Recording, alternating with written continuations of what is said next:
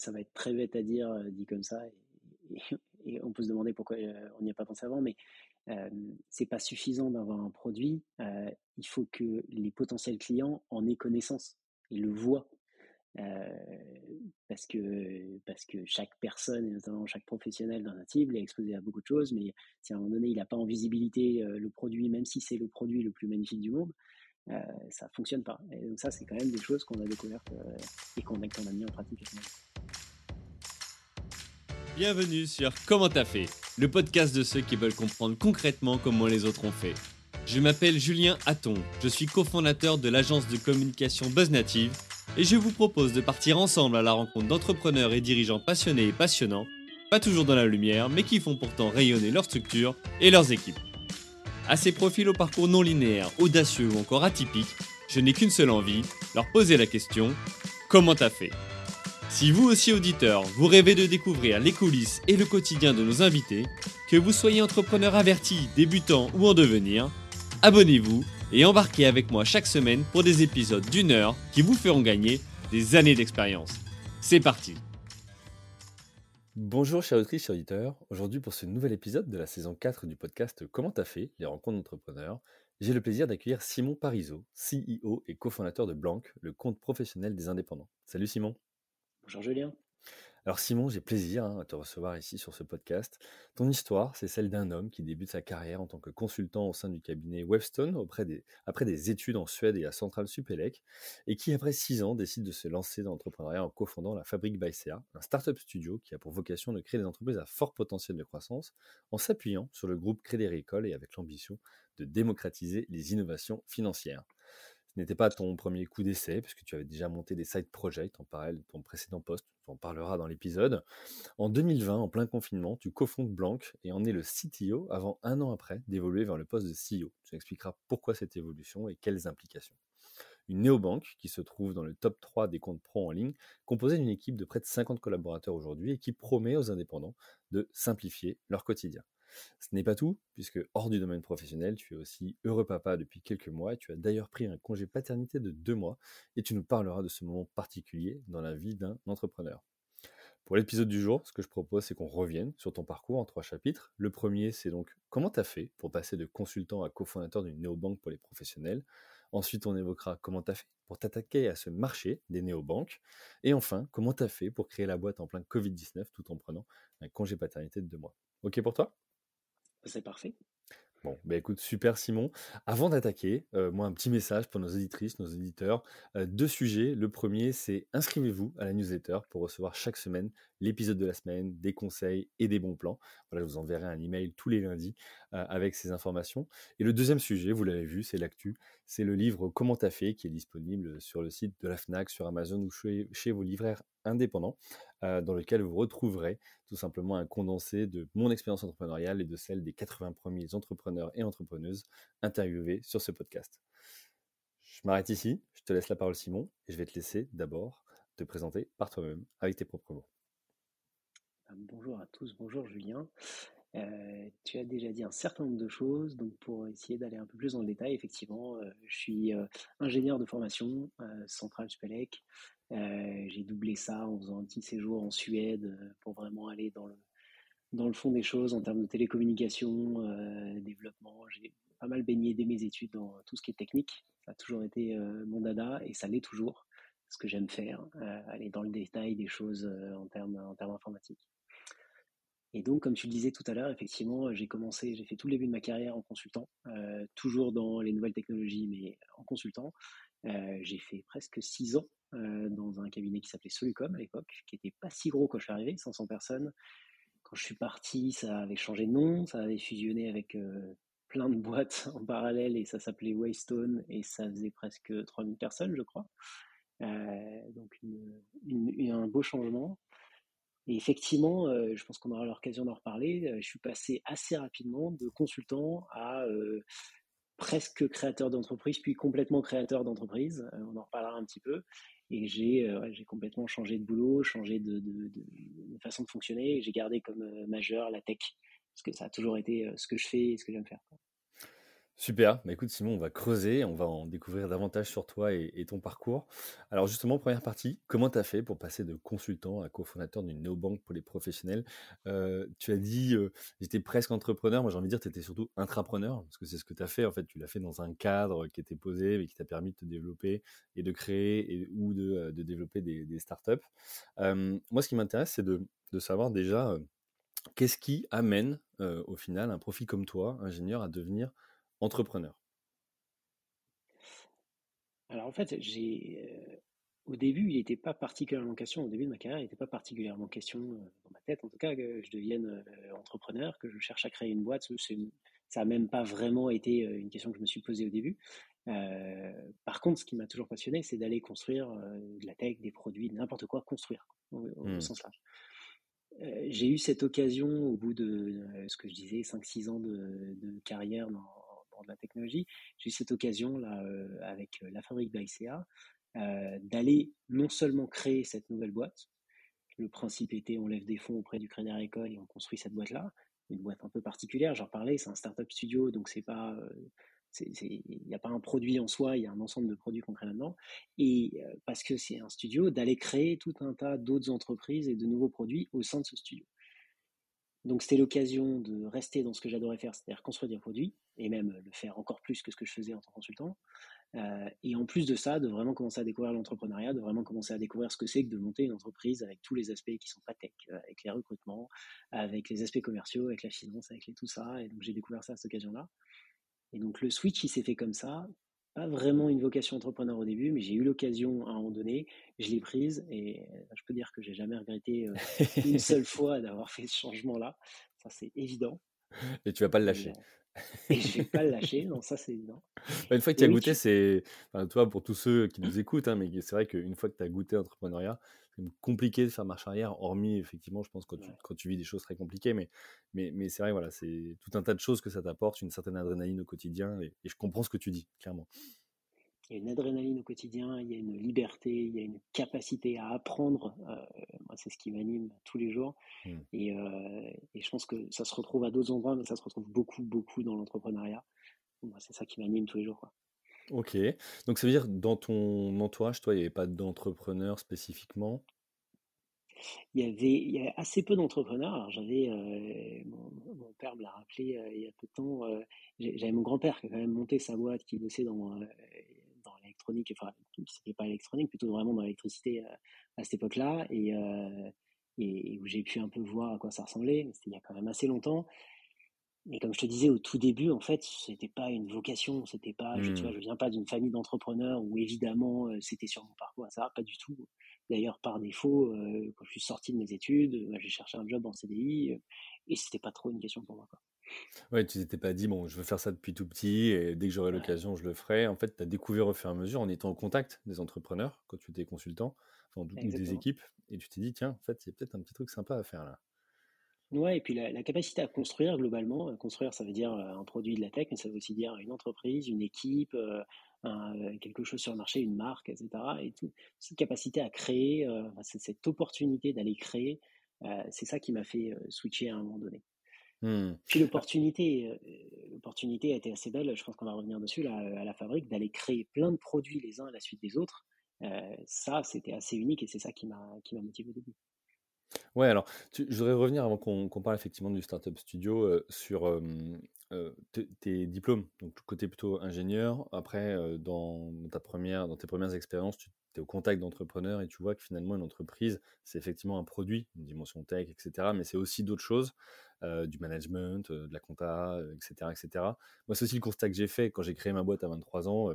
Au bout d'un an, on avait explosé tout ce qu'on avait prévu. Puis on commence à recruter et là on se dit « Ah mais en fait, être entrepreneur, c'est pas juste être expert de notre métier ou de notre branche ou quoi que ce soit.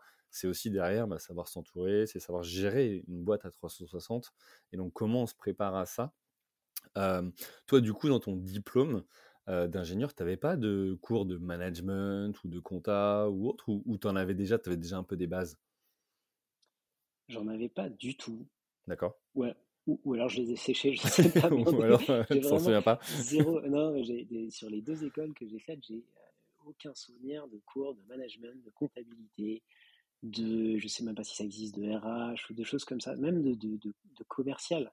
Mmh. C'est des choses que j'ai complètement découvertes au moment de me lancer, au moment où je me suis lancé dans la fabrique. Et honnêtement, après coup, a priori, ça s'est bien passé. J'ai appris, je me suis entouré, etc. Mais après coup, je me dis, c'est vraiment dommage. La formation d'ingénieur, notamment dans les écoles par lesquelles je suis passé, je trouve est très bonne et donne énormément d'outils, de très bonnes formations pour la suite. Mais par contre, ça, c'est un gros manque, c'est qu'elle est, elle est quand même très, très orientée. Elle est très axée sur tout un tas de domaines techniques et en ça, elle est très bien.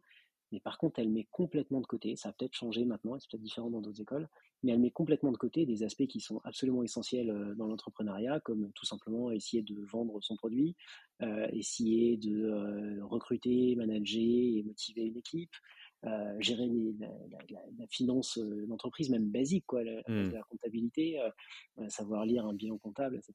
Et tout ça, c'est des choses qui sont, en tout cas, qui, à l'époque où j'ai fait mes études, étaient complètement en dehors du scope, quoi. Ok, et pourtant c'est essentiel aujourd'hui et on le voit hein, souvent, en tout cas moi dans les entrepreneurs tu vois, que je rencontre ou que j'accompagne, en fait on se rend compte que souvent ils atteignent des sortes de plafonds de verre ou de paliers qu'ils n'arrivent pas à passer parce qu'à un moment donné il leur manque ça, ou ils ne savent pas où trouver l'information, ou ils ont besoin tout simplement d'être accompagnés pour élargir leur scope et sortir d'une expertise qu'ils ont pour structurer en fait tout simplement leur boîte et lui permettre de grandir. Toi, du coup, comment tu as fait ? C'est en étant au contact des entrepreneurs où tu t'es rendu compte de ça et tu t'es formé par toi-même, tu as suivi des formations. Comment, à un moment donné, tu as étoffé ton profil pour te préparer à devenir entrepreneur ? Moi, ce que j'adore faire et que j'ai fait maintes et maintes fois, notamment depuis la fabrique, mais je dirais même un petit peu avant, c'est arriver devant quelque chose où je m'aperçois que je ne maîtrise pas, je ne connais pas, c'est nouveau.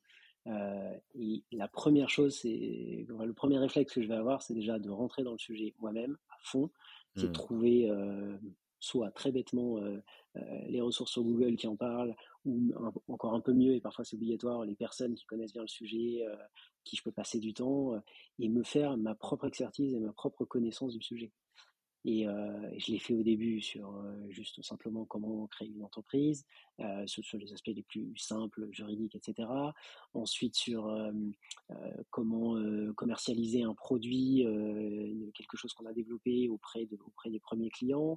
Quand on a commencé Blanc sur des aspects un peu plus techniques comme par exemple tout ce qui est agrément, réglementaire, forcément, lancer un établissement comme Blanc, ça demande une certaine dose de réglementaire, de vérification, voilà, probablement lutte anti-blanchiment, etc., dont j'avais évidemment pas le moindre début de connaissance.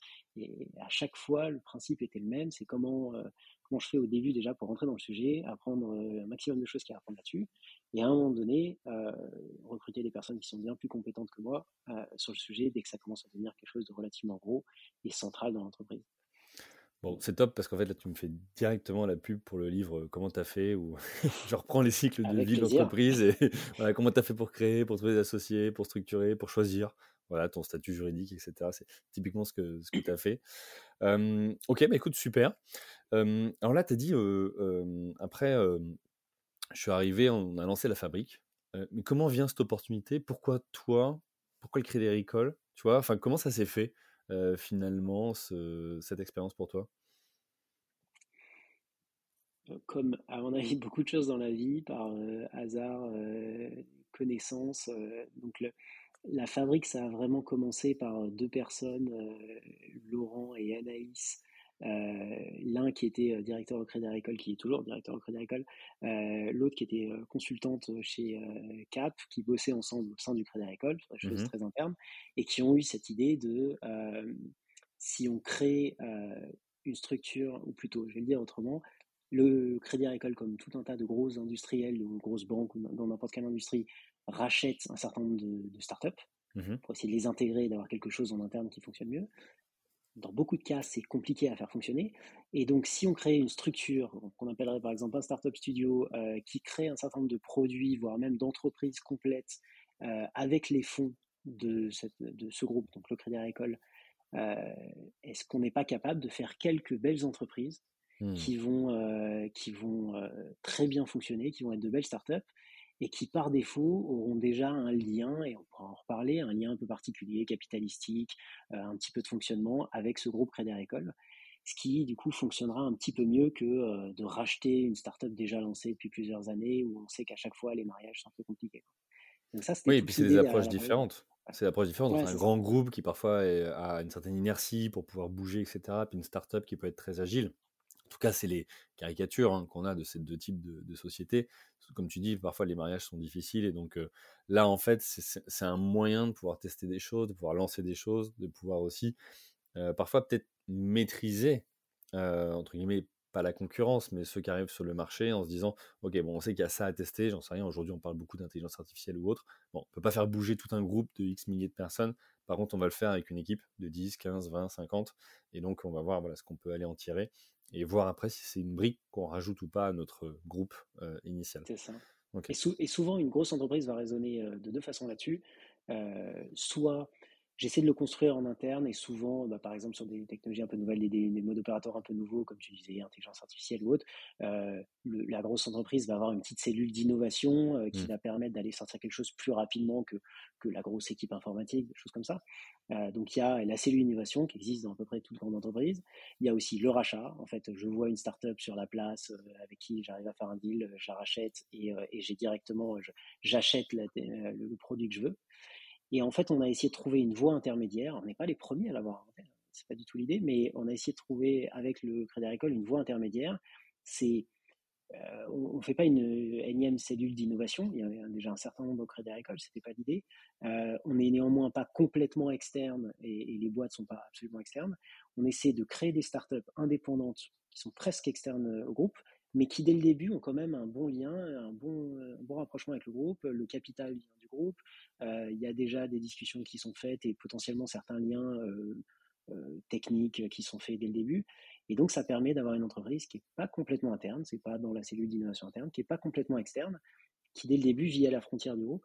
Et ça c'est très intéressant quand par la suite, avec un peu de chance et de travail, l'entreprise a du succès. On en reparlera, c'est le cas de Blanc par exemple, l'entreprise elle est déjà liée à ce groupe-là. Voilà. Ok, bon écoute, très clair.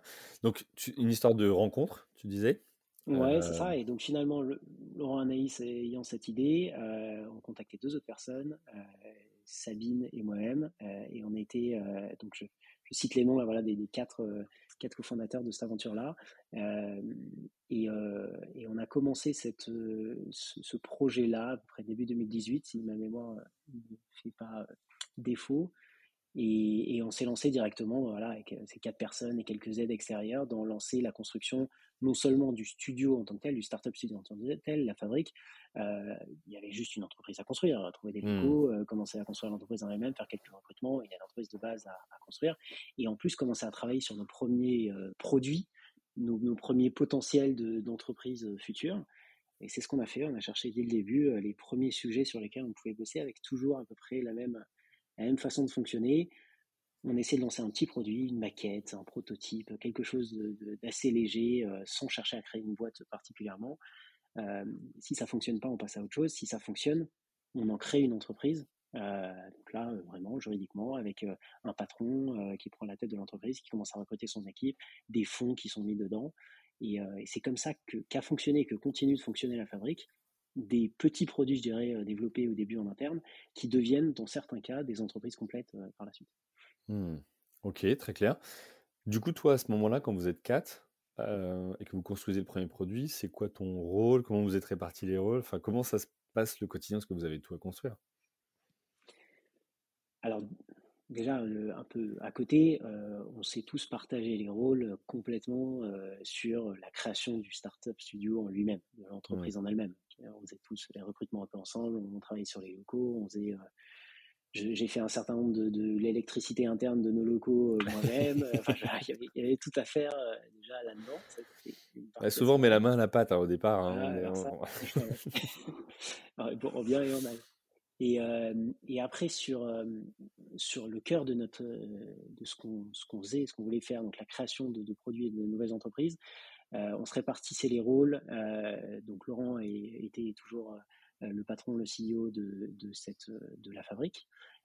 Et ensuite, on avait trois rôles relativement opérationnel entre Anaïs, qui était responsable des opérations et donc qui drivait les personnes en interne qui commençaient, qu'on appelait les entrepreneurs en résidence, qui construisaient les premiers produits. Sabine, dont je parlais, qui était responsable, qui était CFO, responsable financière, et donc qui gérait non seulement finance interne de la fabrique, mais surtout les investissements dans les produits et les entreprises qu'on crée. Okay. Et d'ailleurs, je rajoute à ça aussi, c'est important, tout l'accompagnement juridique, légal pour aller créer ces entreprises. Ah oui, bien sûr. Et moi, j'en étais CTO, donc j'accompagnais tous ces premiers produits, ces premières entreprises, sur tous les aspects techniques et produits. Qu'est-ce qu'on lance, comment on lance, avec quelle technologie, avec quelle expérience utilisateur, avec quel développeur, tout simplement, au début. Voilà. Ok. Et alors, tu as parlé d'entrepreneur en résidence, ça veut dire qu'il fallait postuler pour entrer dans le Startup Studio, il y avait un jury, ou c'était vous qui identifiez des pépites? Comment ça fonctionnait? Alors, pour tout le fonctionnement interne du studio, c'était, comme n'importe quelle entreprise, des recrutements. Donc, on se disait... Le rythme a toujours été, on essaie de lancer 2-3 nouvelles startups par an. Et donc, on prend 2-3 personnes qui, chaque année, des entrepreneurs en résidence qui, chaque année, vont bosser sur quelques produits pour essayer qu'il y en ait 2-3 qui sortent en tant qu'entreprise. Et donc, on recrutait comme ça. On essayait de recruter pour avoir toujours 2-3 entrepreneurs en résidence dans la structure. Et là, c'est des recrutements sur le marché, des recrutements qui fonctionnaient en général et qui fonctionnent toujours relativement bien parce qu'on proposait quand même quelque chose de très intéressant. Se lancer dans l'entrepreneuriat, mais en prenant un tout petit peu moins de risques que vraiment se lancer complètement de zéro. Sans filet, sans rien. Voilà, exactement. Là, il y a une idée déjà un petit peu testée, il y a un peu plus de fonds disponibles, il y a un accompagnement, enfin, il y a beaucoup de choses qui faisaient que ce poste d'entrepreneur en résidence est quand même vraiment intéressant. Et donc, on recrutait, voilà, pour répondre à ta question, on recrutait ces personnes-là à l'extérieur, et ça a toujours été, ça a été notre volonté aussi, autant les profils dont je te parlais, les 4 fondateurs et toutes les personnes qu'on a recrutées après, c'était toujours complètement externe au mode de fonctionnement du groupe Crédit Agricole par ailleurs, qui est notre actionnaire, ce qui était aussi une volonté. On voulait avoir quelque chose qui fonctionnait un peu différemment, qui était sur le côté, qui avait sa propre autonomie, son propre mode de fonctionnement. C'est ce qui nous a réussi aussi et qui a permis de lancer en toute indépendance toutes les boîtes qu'on a lancées par la suite. Tu as quelques noms justement à nous partager ? Des entreprises qu'on a lancées ? Ouais, bien sûr. Ouais, bien sûr.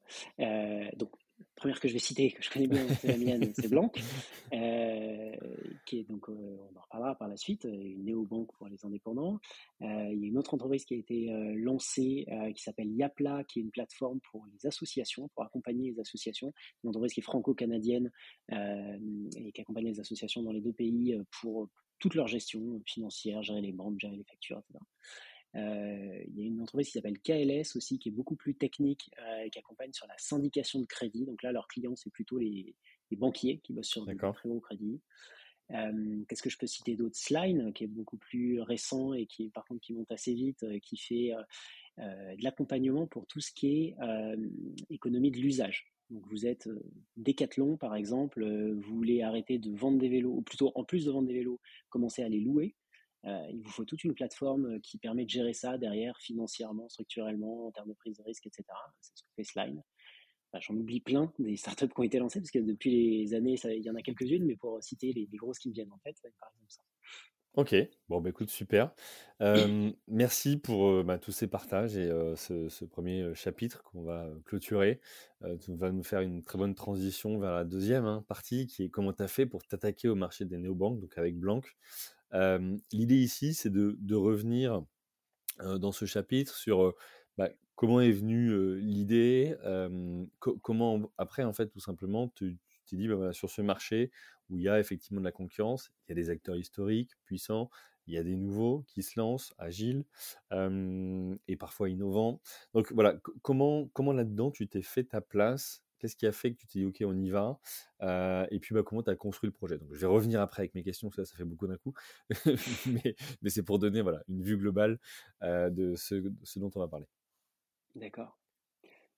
Je peux commencer à répondre à la question de comment on est parti sur l'idée d'une banque pour les pros, d'où elle est venue. Ça, justement, ça fait une bonne transition, puisque cette idée-là, c'est naturel et vraiment venu en travaillant au sein de la fabrique, en travaillant au sein de ce Startup Studio. Pourquoi ? Parce que Je l'ai pas dit tout à l'heure, mais on avait quand même une majeure dans le Startup Studio, dans les produits, les entreprises qu'on lançait, c'était la fintech. C'est assez logique vu notre actionnaire, Crédit Agricole. Oui. C'était là où on avait les meilleures connaissances. Et puis c'était un bon écosystème dans lequel travailler. Et donc, moi notamment en tant que CTO, j'ai beaucoup bossé sur les technologies, les outils, les plateformes qui permettent de faire tourner des fintechs.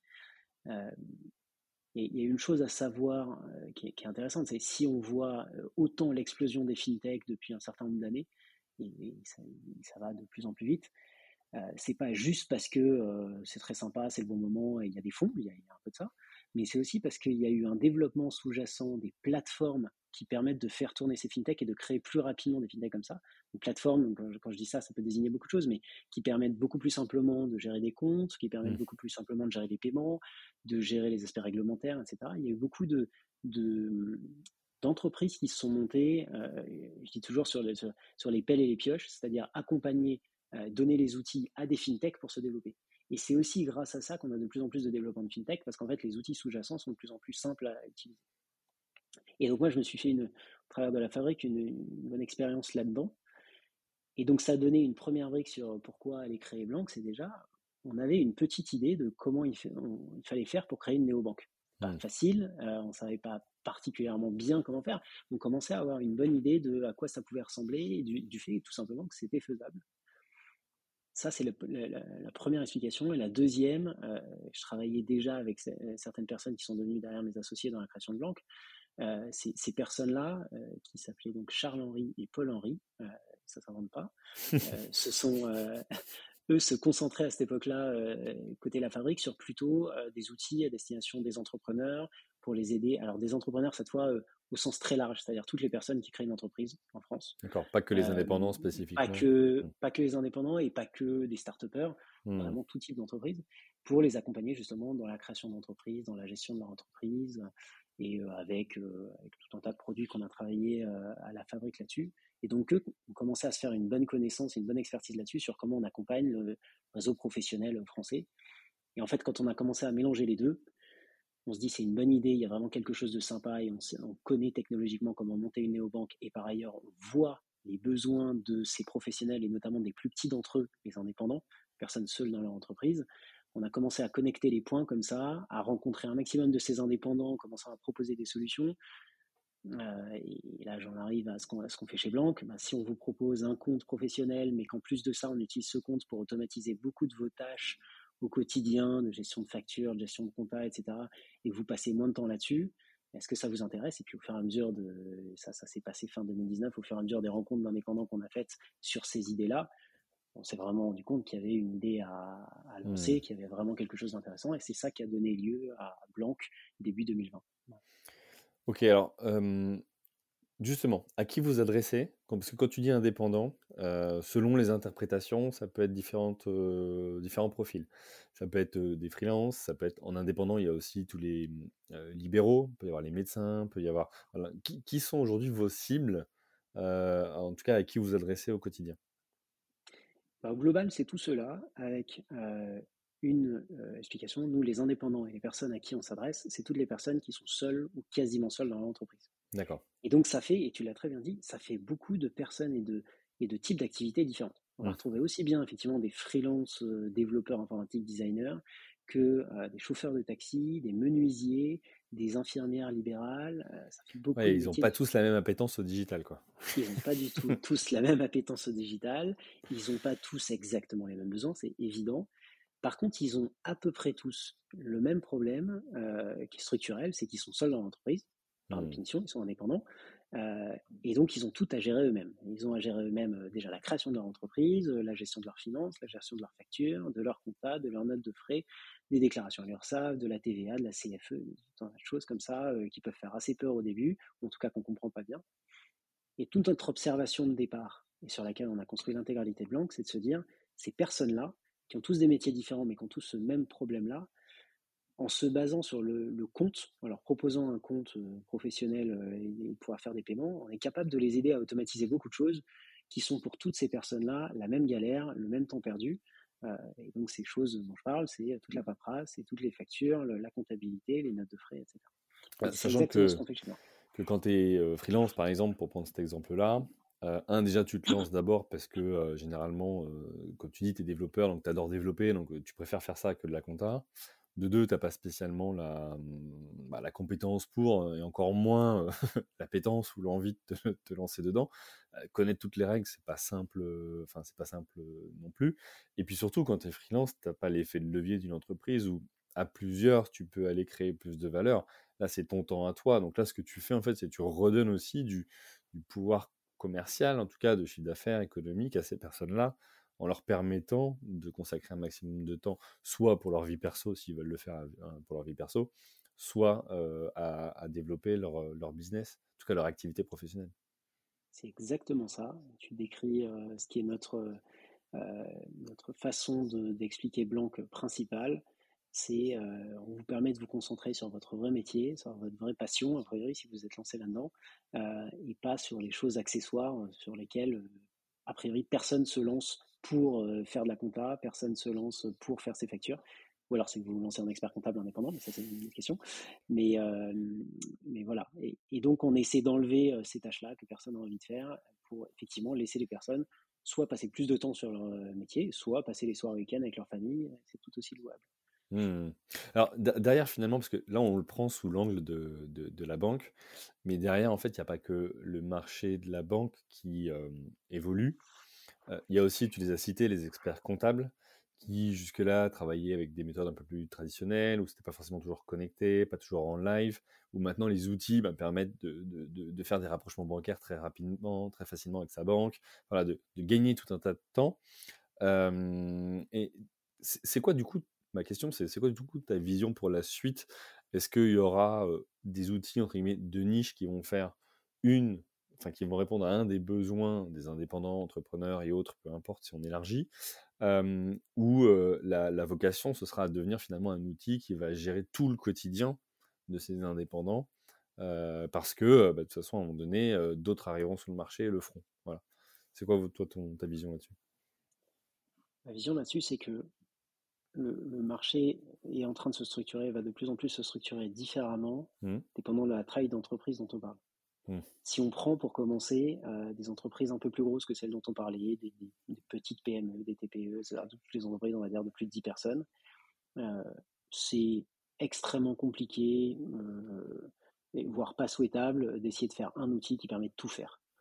Parce qu'il y a des façons de fonctionner très différentes entre toutes les PME, il y a des produits très différents, et puis de toute façon on a envie d'avoir des outils spécifiques pour gérer d'un côté sa comptabilité avec son expert comptable, etc. Le CFO a envie d'avoir son propre outil, etc. Et donc souvent, et c'est ce qu'on voit de plus en plus, on va sur des outils, essayer de trouver les meilleurs outils du marché. Pour citer ceux qui sont évidents sur le marché, notamment dans le monde des startups, je vais gérer d'un côté avec Payfit, de l'autre côté avec Penny Lane, de l'autre côté, etc. Et je fais un petit rassemblement d'outils comme ça autour de mes besoins. Ça, c'est dans le monde des TPE, PME et plus grosses entreprises. Ma vision, c'est que dans le monde des toutes petites entreprises, c'est-à-dire des indépendants, des personnes qui sont quasi seules dans leur entreprise, les besoins sont plus simples.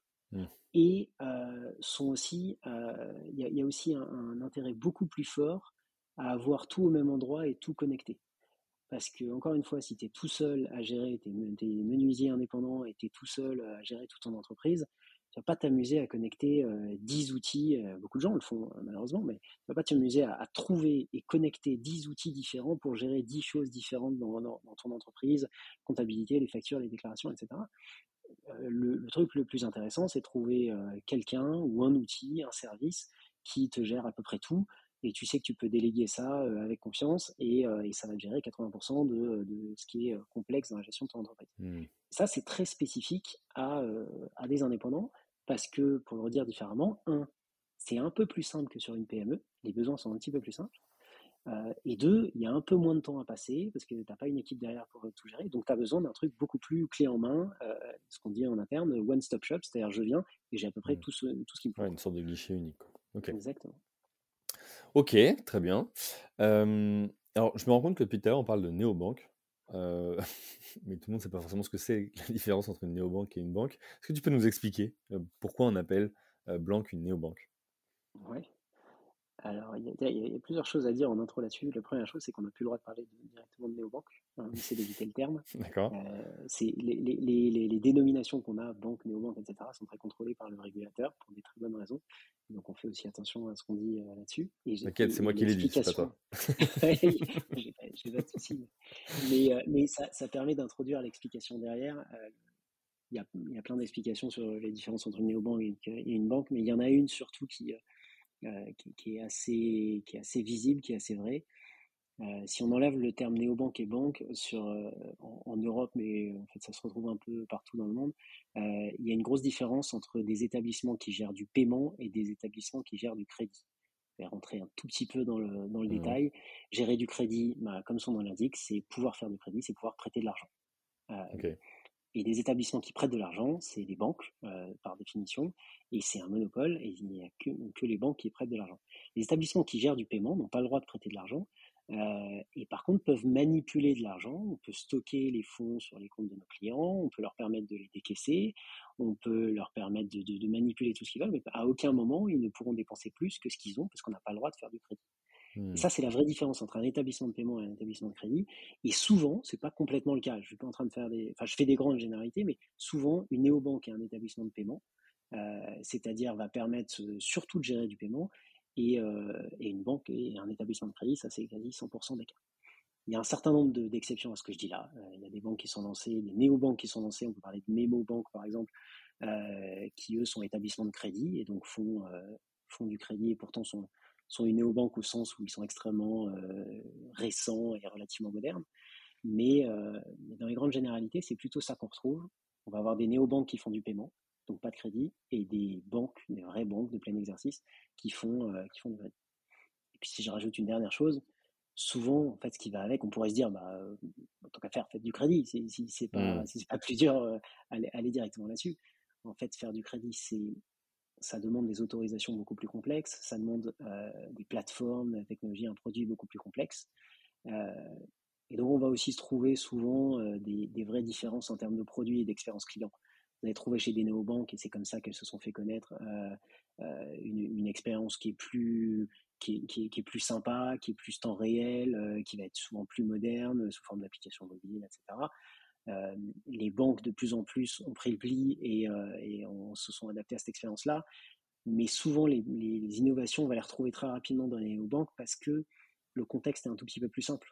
On gère du paiement, on n'a pas besoin de faire de crédit et donc on va être capable d'aller un petit peu plus vite sur des innovations comme ça. Et pour finir là-dessus, on pourrait se dire c'est dommage, du coup on se prive d'une certaine partie, on n'est pas capable de prêter de l'argent, etc. En fait, une chose intéressante sur le marché aussi, c'est que le paiement, juste faire du paiement et ne pas faire de crédit, ça permet en fait de répondre aux besoins de beaucoup de types de clients, que ce soit dans les particuliers ou chez nous, chez les petits professionnels. Le crédit n'est pas du tout une obligation. Il y a beaucoup de gens qui ont juste besoin d'un compte de paiement et le fait de ne pas avoir de découvert, de ne pas pouvoir emprunter de l'argent directement n'est pas tant un problème. On peut répondre à 90% des besoins juste en faisant du paiement. Et c'est un peu sur ces observations-là que se sont lancées la majorité des néobanques et donc se sont lancées à faire du paiement. Ok, écoute, merci pour ces explications, c'est aussi plus clair. T'en as parlé, t'as parlé d'agrément, de régulateurs, etc. Comment t'as fait, toi, pour faire en sorte que Blanc ait accès à ces agréments et puisse tout simplement exercer? Est-ce que là-dessus, du coup, Crédit Agricole a été un appui, une belle aide? Est-ce que pas du tout, vous n'avez pas du tout mis en avant cette caractéristique? Voilà, comment vous avez fait? Alors, la première chose, c'est on est parti, pas parti de zéro, mais on a vraiment, au début, on est parti en mode défricher le marché, comprendre un petit peu ce que ça voulait dire, la régulation, les différentes agréments, autorisations, enregistrements qu'on peut avoir, ce que demande le régulateur. Donc, il y a eu une grosse phase au début d'apprentissage de comment il fallait lancer un établissement comme ça. Là, le Crédit Agricole a aidé, c'est-à-dire qu'évidemment, ils ont une connaissance de ce type de marché-là, de ce type d'agrément, et donc on a pu aller chercher certaines choses, notamment pour aller comprendre un petit peu comment répondre à certaines des obligations qui allaient nous incomber. On a aussi été chercher, et c'est important de souligner, de l'aide à l'extérieur. tout le principe de fonctionnement avec le Crédit Agricole, c'est dès qu'on a un besoin, dès qu'on a besoin par exemple d'aller comprendre comment on va chercher un agrément, on s'adresse d'un côté à notre actionnaire, au Crédit Agricole, on s'adresse aussi à tout un tas d'outils sur la place qui n'ont rien à voir avec le Crédit Agricole et on va chercher le meilleur des deux mondes. Et on a toujours fait ça, et là c'est ce qu'on a fait notamment pour les agréments, pour aller comprendre exactement comment on pouvait opérer, ce qu'il fallait faire. On a aussi été chercher à l'extérieur, on a commencé à travailler avec une entreprise qui initialement s'appelait SFPMEI, qui était une entreprise qui n'est pas très connue, mais pourtant qui était sous-jacente à pas mal de fintech intéressantes. D'accord. Et donc cette entreprise est une entreprise qui, si je grossis beaucoup le trait, proposer de simplifier l'accès à un agrément pour pouvoir opérer du paiement, comme je disais tout à l'heure. Donc on a commencé à travailler avec eux pour pouvoir opérer, pour pouvoir ouvrir des comptes, pour pouvoir émettre des cartes de paiement, etc. Et ça a bien fonctionné. C'était forcément un partenaire qui était assez central, à tel point qu'on a commencé les discussions il y a plusieurs mois, je crois que ça fait quasiment un an que ça s'est fait, avec notre actionnaire, avec le Crédit Agricole, pour que cette entreprise SFPMEI soit rachetée par le groupe Crédit Agricole, et c'est ce qui s'est fait. Alors, j'ai plus les dates exactement en tête, mais je dirais que ça fait à peu près 9 mois, 1 an. SFPMEI a été racheté par le groupe Crédit Agricole, donc ça nous a beaucoup aidé, c'était beaucoup notre intérêt aussi, parce que ça rapprochait notre agrément de nous directement, et ça a d'ailleurs, à cette occasion-là, changé de nom, et ça s'appelle maintenant Ocali. D'accord, parce que si on prend du coup le modèle économique, les 9 piliers du business model Canva, là, dans votre partenaire clé dispense une activité clé pour vous et vous étiez hyper dépendant. Donc là, effectivement, c'était soit vous, par vous-même, vous alliez chercher des agréments, soit il y avait la solution, on intègre au groupe. Et donc du coup, maintenant, on sait qu'on est lié, on a un lien plus de sang, entre guillemets, qui fait que voilà, on n'a pas cette crainte que à tout moment le contrat puisse, en tout cas le partenariat puisse s'arrêter. C'est exactement ça. Et en fait, quand on regarde sur le marché, quasiment toutes les fintechs doivent aller d'une façon ou d'une autre chercher un agrément. Beaucoup le font de cette façon-là, en allant le chercher à l'extérieur, parce que demander un agrément de zéro quand vous partez de zéro, certains le font, mais c'est très compliqué. Ça prend beaucoup de temps pour une startup qui veut se lancer vite en quelques mois. Et donc beaucoup vont chercher un agrément à l'extérieur, comme on l'a fait. Et beaucoup aussi, lorsque le succès arrive, se demandent est-ce que je le réinternalise complètement ? Je vais le demander maintenant que j'ai un peu de traction sur la place. Et effectivement, exactement comme tu le disais, nous on a fait ce choix de dire on aurait pu aller chercher notre agrément, mais en fait on avait aussi la capacité avec notre actionnaire à travailler avec notre actionnaire pour qu'il rachète les personnes, l'entreprise qui avait l'agrément. Ça a été un meilleur scénario et celui-là non plus, on ne le regrette pas du tout. Ok, bon écoute, super, très, très clair. Aujourd'hui, vous êtes 50, une cinquantaine, tu me disais. Comment tu as fait au départ pour structurer la boîte, sachant que, on l'a vu dans l'introduction, tu as commencé CTO, et puis ensuite, tu es devenu CEO. Donc moi, là, derrière ces deux questions-là, il y a déjà, comment tu as fait pour structurer au départ ? Est-ce que tu as recruté plutôt des techs pour développer la solution, ou est-ce que tu as commencé par voir s'il y avait une traction ? Plutôt tester avec des sales, donc des commerciaux auprès des indépendants, et puis confirmer finalement cette intuition ou cette étude que vous avez fait sur le marché. Et puis le deuxième sujet, il est qu'est-ce qui fait qu'un un associé, un cofondateur qui est d'abord CTO, donc orienté plus produit et tech, passe CEO, qu'est-ce que ça change pour toi dans ton quotidien, dans ta vision et dans la gestion de ta boîte ? Alors, pas mal de questions. Je vais répondre un peu dans l'ordre, toujours. Déjà, sur le mode de lancement, tu me demandais est-ce qu'on a commencé avec plus de tech, plus de sales, etc. On a quand même commencé très tech. C'est-à-dire que on a commencé avec la petite équipe initiale à aller rencontrer beaucoup d'indépendants, beaucoup de gens qui étaient dans la cible des clients pour qui on voulait construire quelque chose. Ça s'est beaucoup fait vers la fin 2019 et début 2020, essayer de rencontrer un maximum pour comprendre exactement ce qu'il fallait construire et là où étaient les bonnes idées. À partir de ce moment-là, on s'est vraiment lancé dans des phases très tech parce qu'il fallait qu'on construise les plateformes, de gestion des paiements, de tout ce qu'on fait, gestion des comptes qu'on a actuellement.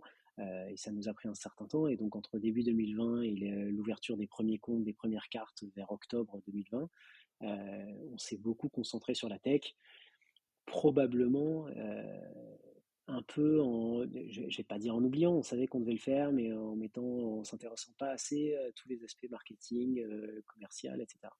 Et donc, on est arrivé, je disais, en octobre, novembre, on a commencé à avoir des premiers comptes, tester. On était toujours dans des phases très bêta, donc on n'avait pas trop de problèmes commerciaux à ce moment-là. On a côtoyé une première centaine de clients qui voulaient voir des comptes, c'était très bien. Notre vrai lancement commercial, on l'a fait début 2021. Et là, on était une équipe relativement tech. On avait bossé pendant plusieurs mois à travailler sur nos systèmes de comptes, de création de factures, etc. Alors, on a lancé tout ça et on s'est dit, très bien, ça fonctionne très bien, notre produit est top, il va se vendre direct. Évidemment, ça va être compliqué. Et oui, j'attendais justement. Parce que ça fonctionne comme ça.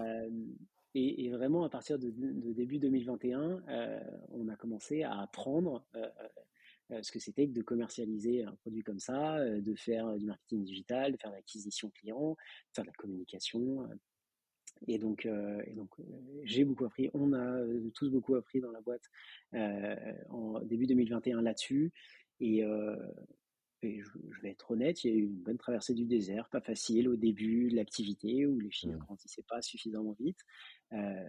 Par contre, les choses ont vraiment commencé à radicalement changer à partir de la fin de l'été 2021, où on commençait à savoir ce qu'on faisait en marketing digital, à savoir comment communiquer, comment faire de l'acquisition client. On a recruté un CMO, Alexandre, qui est toujours CMO de Blanc. Donc, marketing. Qui fait un travail, voilà, exactement, marketing, qui fait un travail formidable à partir de ce moment-là.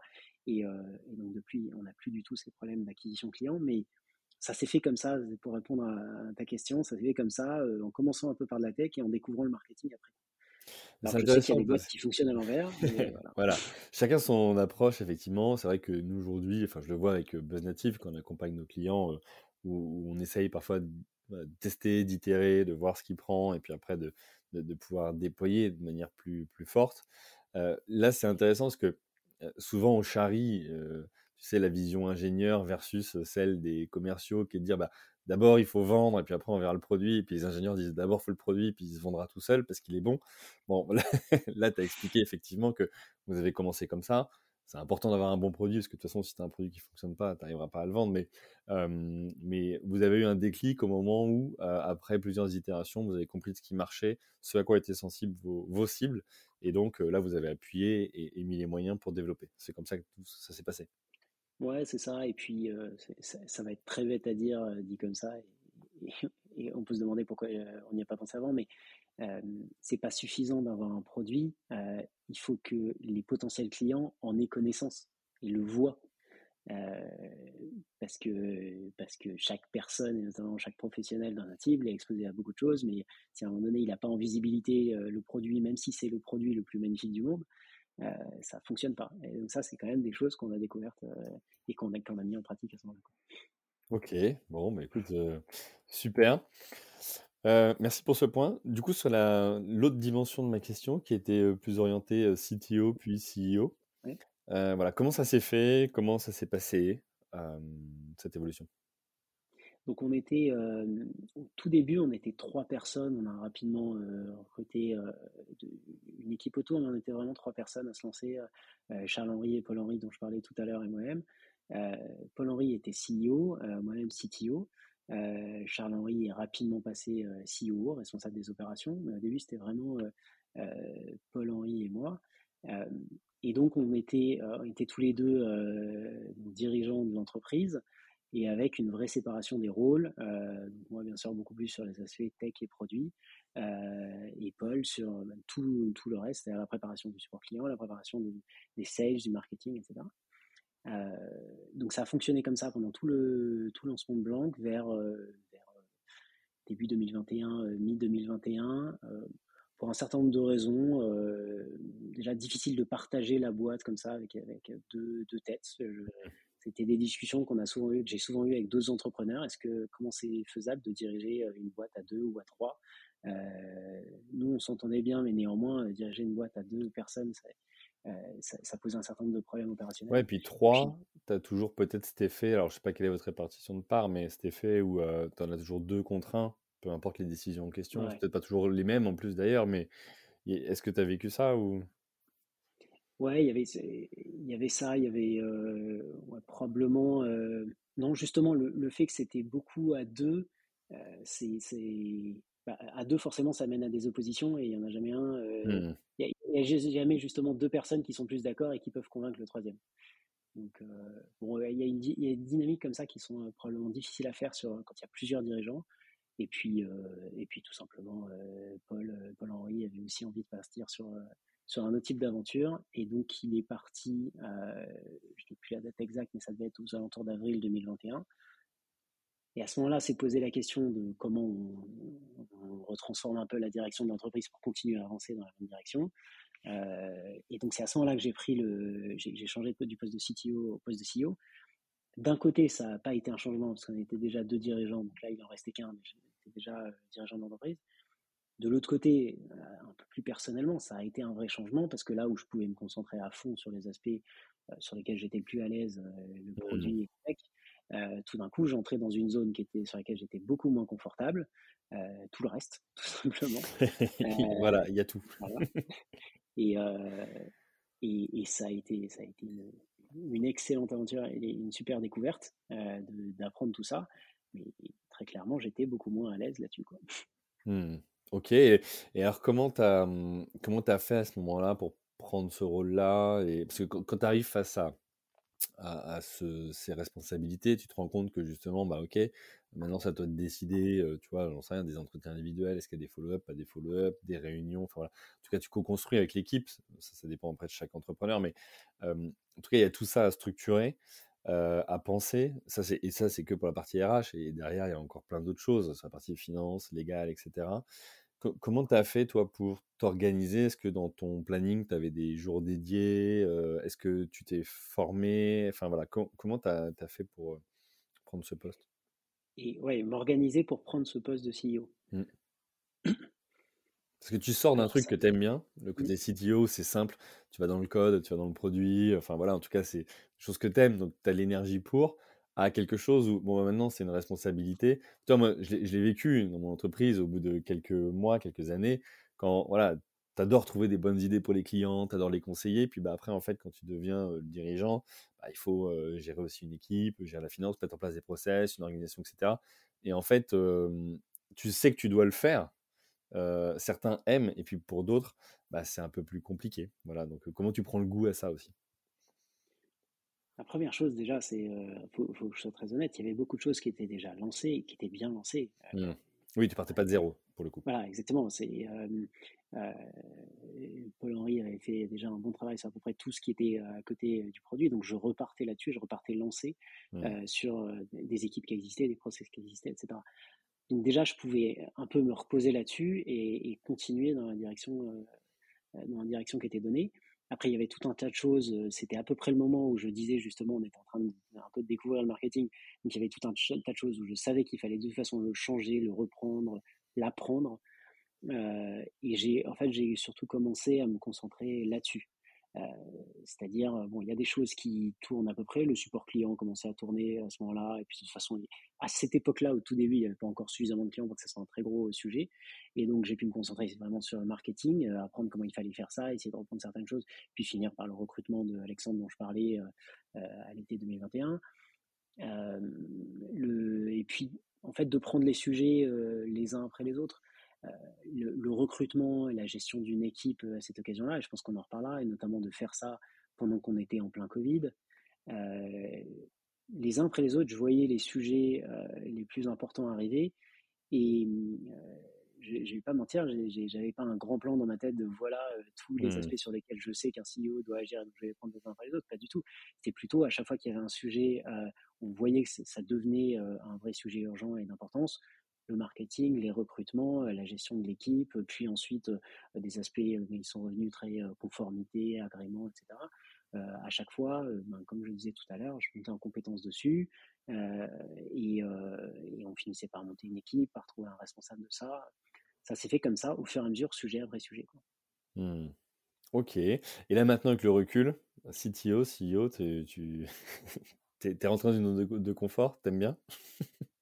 Je garde cette frustration latente de ne pas être un peu plus dans les aspects techniques de ce qu'on fait, mais mais c'est quelque chose qui est non seulement parfaitement normal et bon pour l'entreprise. Heureusement, il y a un ensemble de toute une équipe de développeurs, une équipe produit qui est plus compétente que moi là-dessus, et c'est quand même une meilleure chose. Mais non, je pense que maintenant, ouais, on a, enfin, c'est un changement de CTO à CEO qui est complètement derrière nous et qui est complètement derrière moi. On a une organisation, on a un comité de direction qui fonctionne très très bien avec une très bonne répartition des responsabilités, des compétences. Et donc, non, ce changement-là, en fait, il m'avait fait peur au début quand il a fallu y aller. En fait, il s'est fait de façon relativement fluide et on a recruté les bonnes équipes et les bonnes personnes pour prendre les différentes responsabilités. À aucun moment, ça a été ni un péril pour l'entreprise, ni vraiment une très grosse complexité de faire ce changement. Ok. Bon, bah écoute, super. Tu m'as tendu une perche pour aller vers le dernier chapitre, et notamment comment tu as fait pour créer la boîte en plein Covid-19, tout en prenant un congé paternité de 2 mois, donc en étant le CEO aussi. Dans un premier temps, déjà, quelle influence ça a eu sur la manière de créer la boîte, sur la culture d'entreprise? Comment tu fais pour animer une culture d'entreprise si vous étiez en remote, par exemple? Voilà, comment vous avez fait à ce moment-là pour gérer ça?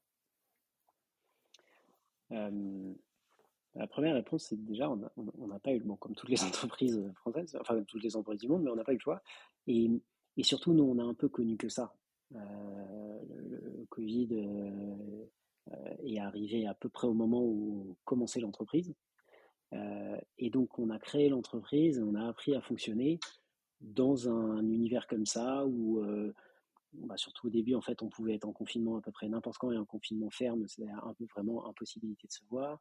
Les règles changeaient, les façons de fonctionner pour les entreprises changeaient assez régulièrement et sans vraiment pouvoir avoir... une vision en avance, ce que tout le monde a connu, ce que toutes les entreprises ont connu. Et nous, ça a été fondateur, parce qu'on s'est lancé à ce moment-là. Et donc ça, je pense, infusé dans beaucoup de choses qu'on fait dans l'entreprise et beaucoup de choses qui restent encore maintenant, ce fait de toute façon, d'une certaine façon, on sait qu'on ne peut pas tout miser sur les bureaux parce que j'allais dire, au tout début, en fait, on ne savait même pas quand est-ce qu'on allait pouvoir y aller ou pas y aller. Ça fonctionne très bien quand les gens sont à distance, et puis à la rigueur, on a une personne à te compte à rendre, tu as envie de bosser de chez toi, tu as envie de bosser au bureau, c'est ton organisation qui compte. Je pense que dans notre façon de manager et de recruter, ça a aussi beaucoup joué, c'est-à-dire on recrute des gens, on a recruté beaucoup de gens complètement à distance, pas de souci, on manage certaines personnes complètement à distance, pas de souci. Et donc beaucoup des choses qu'on a construites dans la culture d'entreprise, dans nos façons de manager, dans les façons dont Blanc fonctionne au quotidien, c'est aussi venu du fait que cette boîte s'est construite alors que de toute façon, d'un mois sur l'autre, on ne savait pas comment ça allait fonctionner, est-ce qu'on allait se voir, est-ce qu'on n'allait pas se voir. Est-ce que rétrospectivement, parce que tu as connu aussi avec la Fabrique Baisea l'avant-Covid, tu vois, le fait de créer des projets, est-ce que pour toi, ça a été plus fédérateur, plus engageant de créer en plein Covid parce que c'était différent, en tout cas la configuration était différente en termes de fédération d'équipe autour de la vision, le projet, etc. Ou t'as pas vu de différence avec un avant? Je dis ça pourquoi? Parce qu'en ce moment, on commence à voir arriver les premiers retours d'expérience ou les premiers entrepreneurs ou dirigeants qui disent nous on revient en fait de ça et du full remote et que tout le monde soit à distance, on aime bien se voir, on a besoin des bureaux, etc. etc. Donc probablement, encore une fois, que la réponse, elle n'est pas extrême, c'est pas l'un ou l'autre, et c'est probablement une solution hybride. Chaque entreprise et chaque équipe a sa solution. Mais voilà, toi, de ton expérience, est-ce que pour toi, c'était plus simple pour fédérer en disant, toi, tu disais tout à l'heure, j'aimais bien, en fait, on n'a pas eu le choix. Et pour avoir discuté avec des dirigeants pendant le Covid, certains ont vu leurs équipes dire, ouais, mais il y a le Covid, ouais, mais il y a ça, ouais, mais il y a ça. Ouais, mais en fait, l'entrepreneur, il n'est pas responsable de ça. C'est quelque chose qui fait partie du contexte, de l'environnement, externe pour le coup. Et donc il faut qu'on mise avec, donc soit on est tous ensemble, soit tu me vois moi le patron comme ton ennemi, mais en fait non, je suis là pour sauver la boîte, ton emploi, et qu'on continue et qu'on passe au travers de cette crise sanitaire. Alors, donc comment t'as ressenti ça? La chose intéressante, je pense, déjà au travers de laquelle on est passé par rapport à beaucoup d'entreprises, c'est que vu qu'on s'est créé en même temps qu'on avait ces contraintes là, je pense qu'à aucun moment, il y a eu une espèce d'opposition, la direction nous impose de je sais pas quoi lié au Covid, parce qu'en fait, on était tous en train de créer cette boîte-là dans ce contexte. Il n'y avait pas d'avant-après, il y avait juste un pendant le Covid et on apprenait tous au fur et à mesure.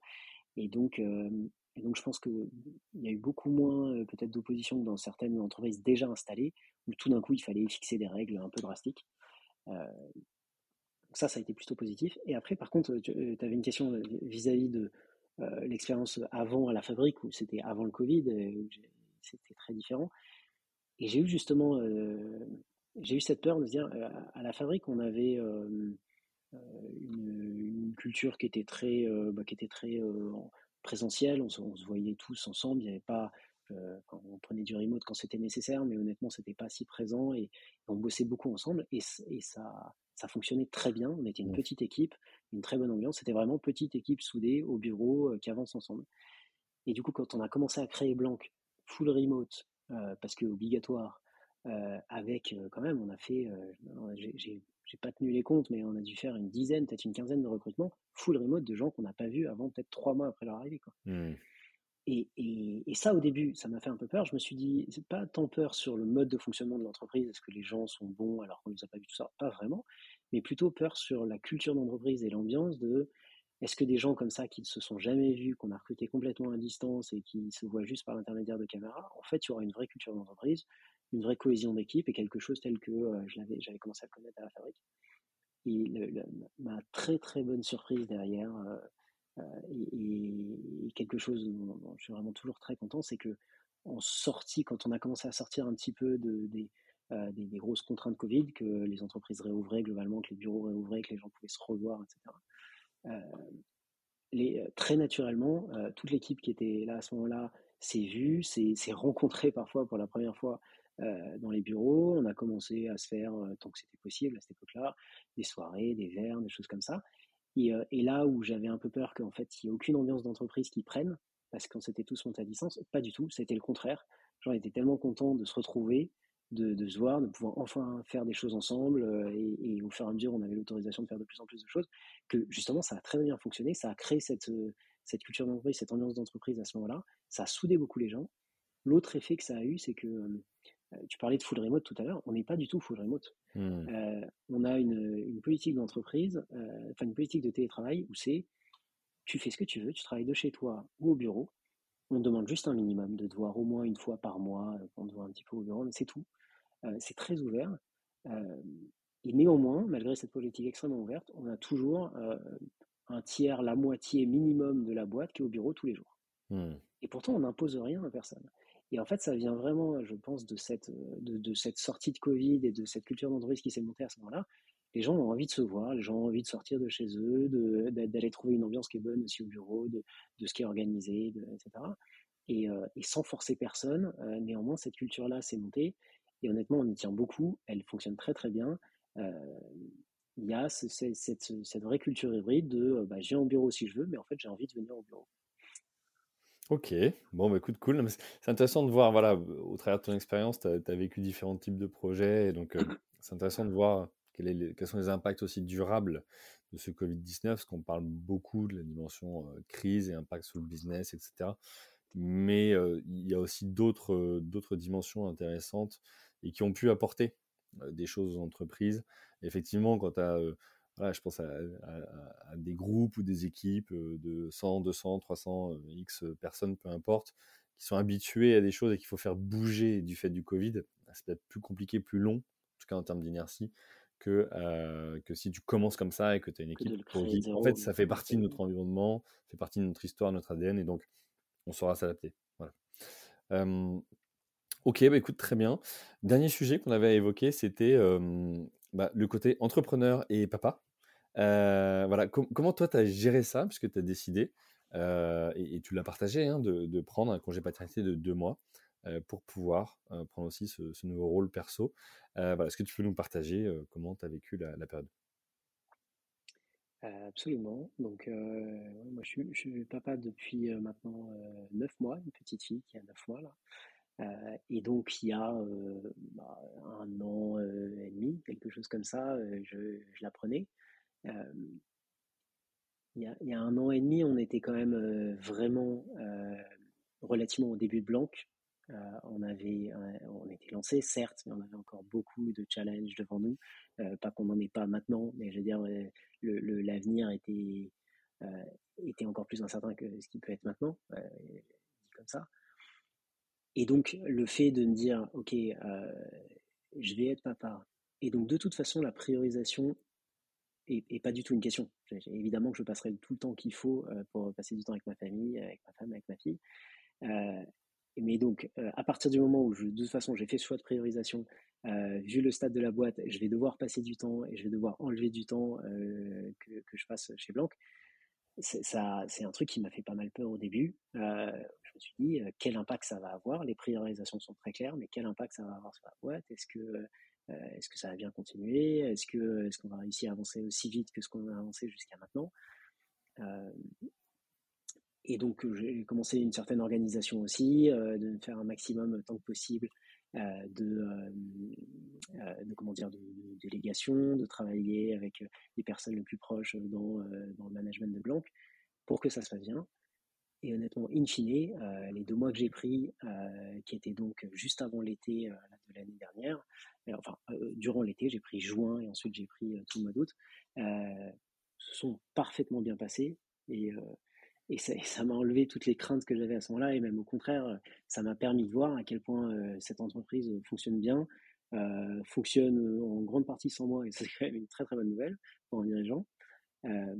Et donc après coup, ça a été une très bonne expérience, mais c'est vrai qu'au début, j'ai eu quand même beaucoup de craintes associées.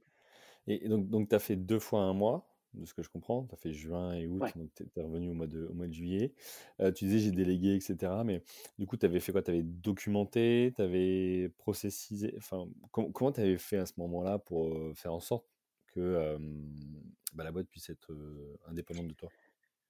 J'ai fait un petit process relativement simple où les mois précédents, le fait où je savais que j'allais m'arrêter, j'essayais de regarder chaque jour, chaque semaine et chaque heure que je bossais, les sujets sur lesquels je bossais. En me demandant à chaque fois, ce truc-là, si je ne suis pas là, est-ce que c'est grave si personne ne le fait? Si c'est grave, qui peut le faire à ma place? Et donc, soit quelqu'un d'autre peut d'ores et déjà le faire à ma place, et ben, essayons que la prochaine fois, la semaine prochaine ou le jour prochain, quelqu'un d'autre le fasse. Ou alors, si personne ne peut le faire à ma place actuellement et que c'est grave si ce n'est pas fait, comment je m'organise, qui je forme et à qui je le délègue, etc.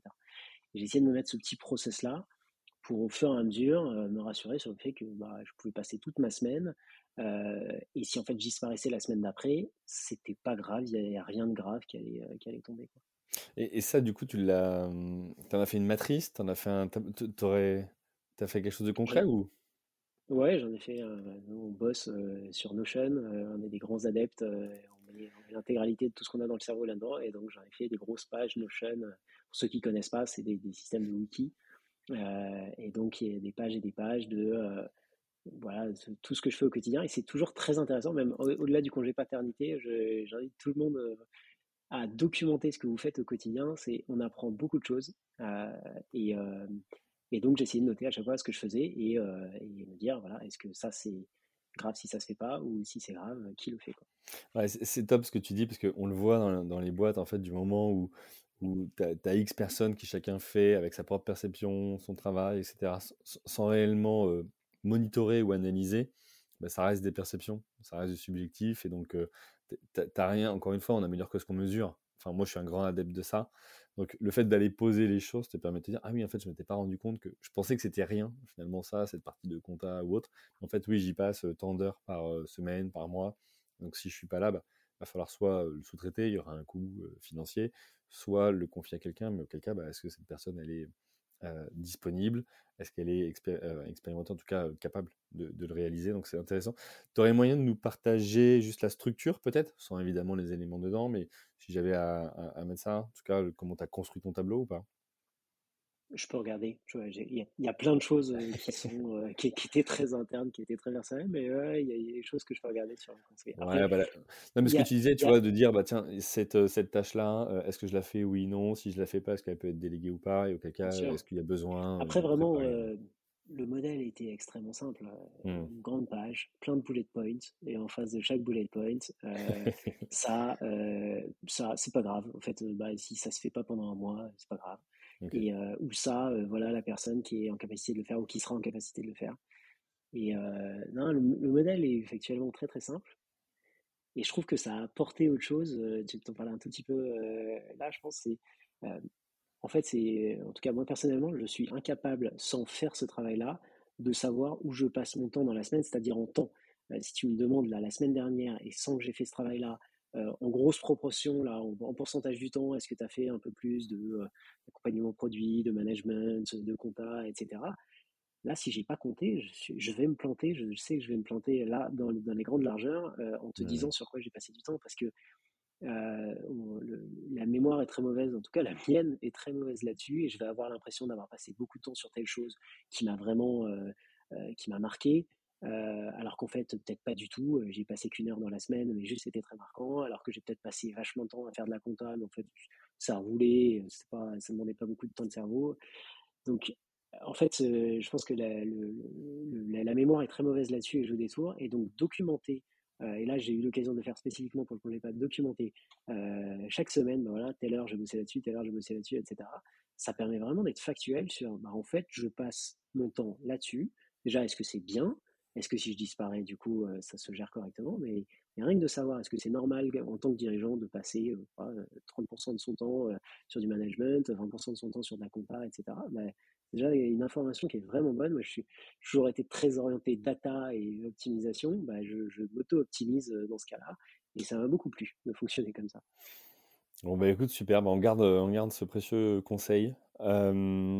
Merci à toi, Simon. Il va être temps de conclure. Avant ça, j'ai une dernière question que je pose à tout le monde. Ça veut dire quoi pour toi, entreprendre ou être entrepreneur ? Alors ça, c'est une très très bonne question. Entreprendre, alors ça va être une platitude, mais en fait, ce qu'il y a derrière, je pense que c'est vraiment important, c'est prendre des risques.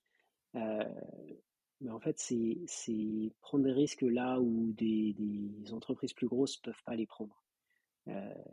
Sur n'importe quelle entreprise sur laquelle j'ai travaillé, à chaque fois, le principe de l'entrepreneuriat, c'était allez, on va s'autoriser à faire ça, on va s'autoriser à tester ça. Soit c'est un risque pour l'entreprise, soit c'est un risque parce que c'est un truc qu'il faudra corriger après parce que c'est pas terrible. Mais c'est s'autoriser des choses qu'une entreprise plus grosse pourrait pas s'autoriser. Et c'est ça qui différencie les entrepreneurs et les startups, je pense, d'entreprises plus grosses. C'est on s'autorise des choses que d'autres ne s'autoriseraient pas. Et ça, pour moi, c'est au cœur de la conception que j'ai de l'entrepreneuriat. C'est faut prendre le risque, il faut y aller, il faut aller là où d'autres n'oseraient pas aller. Il y a le concept d'oser derrière entrepreneur, et je pense que c'est complètement central. Ok, écoute, super, merci. Pour tous ceux qui veulent te retrouver, donc, ils peuvent se rendre sur LinkedIn, donc Simon Parizeau, pour te retrouver. Absolument. Tous ceux qui veulent découvrir Blanc et ses différents services, donc on a blanc.app A2P. Donc c'est le site officiel de l'entreprise. Il me reste tout simplement à vous remercier, chers auditrices et auditeurs, pour votre fidélité, vos messages privés, vos commentaires. C'est grâce à vous que ce podcast vit au quotidien. Je vous invite aussi à me rejoindre sur LinkedIn. Je partage chaque jour des conseils d'entrepreneurs, des retours d'expérience, les épisodes qui sont enregistrés, des citations. Donc, si vous voulez être nourri au quotidien par ces différents sujets, suivez-moi, connectez-vous avec moi et j'accepterai avec grand plaisir. Il me reste tout simplement à vous souhaiter une bonne journée et vous dire à la semaine prochaine. Bye. Merci à vous, chers auditeurs, d'avoir suivi l'épisode jusqu'au bout. Si vous êtes arrivé jusqu'ici, c'est que le podcast vous a plu. Alors pour nous aider à continuer, rendez-vous sur votre plateforme d'écoute de podcast préférée et laissez-nous un avis 5 étoiles avec un commentaire positif ou un message pour notre invité du jour. Parlez du podcast autour de vous, c'est le meilleur moyen de nous aider à vous proposer du contenu de qualité. C'en est fini pour aujourd'hui, un grand merci à vous et à la semaine prochaine.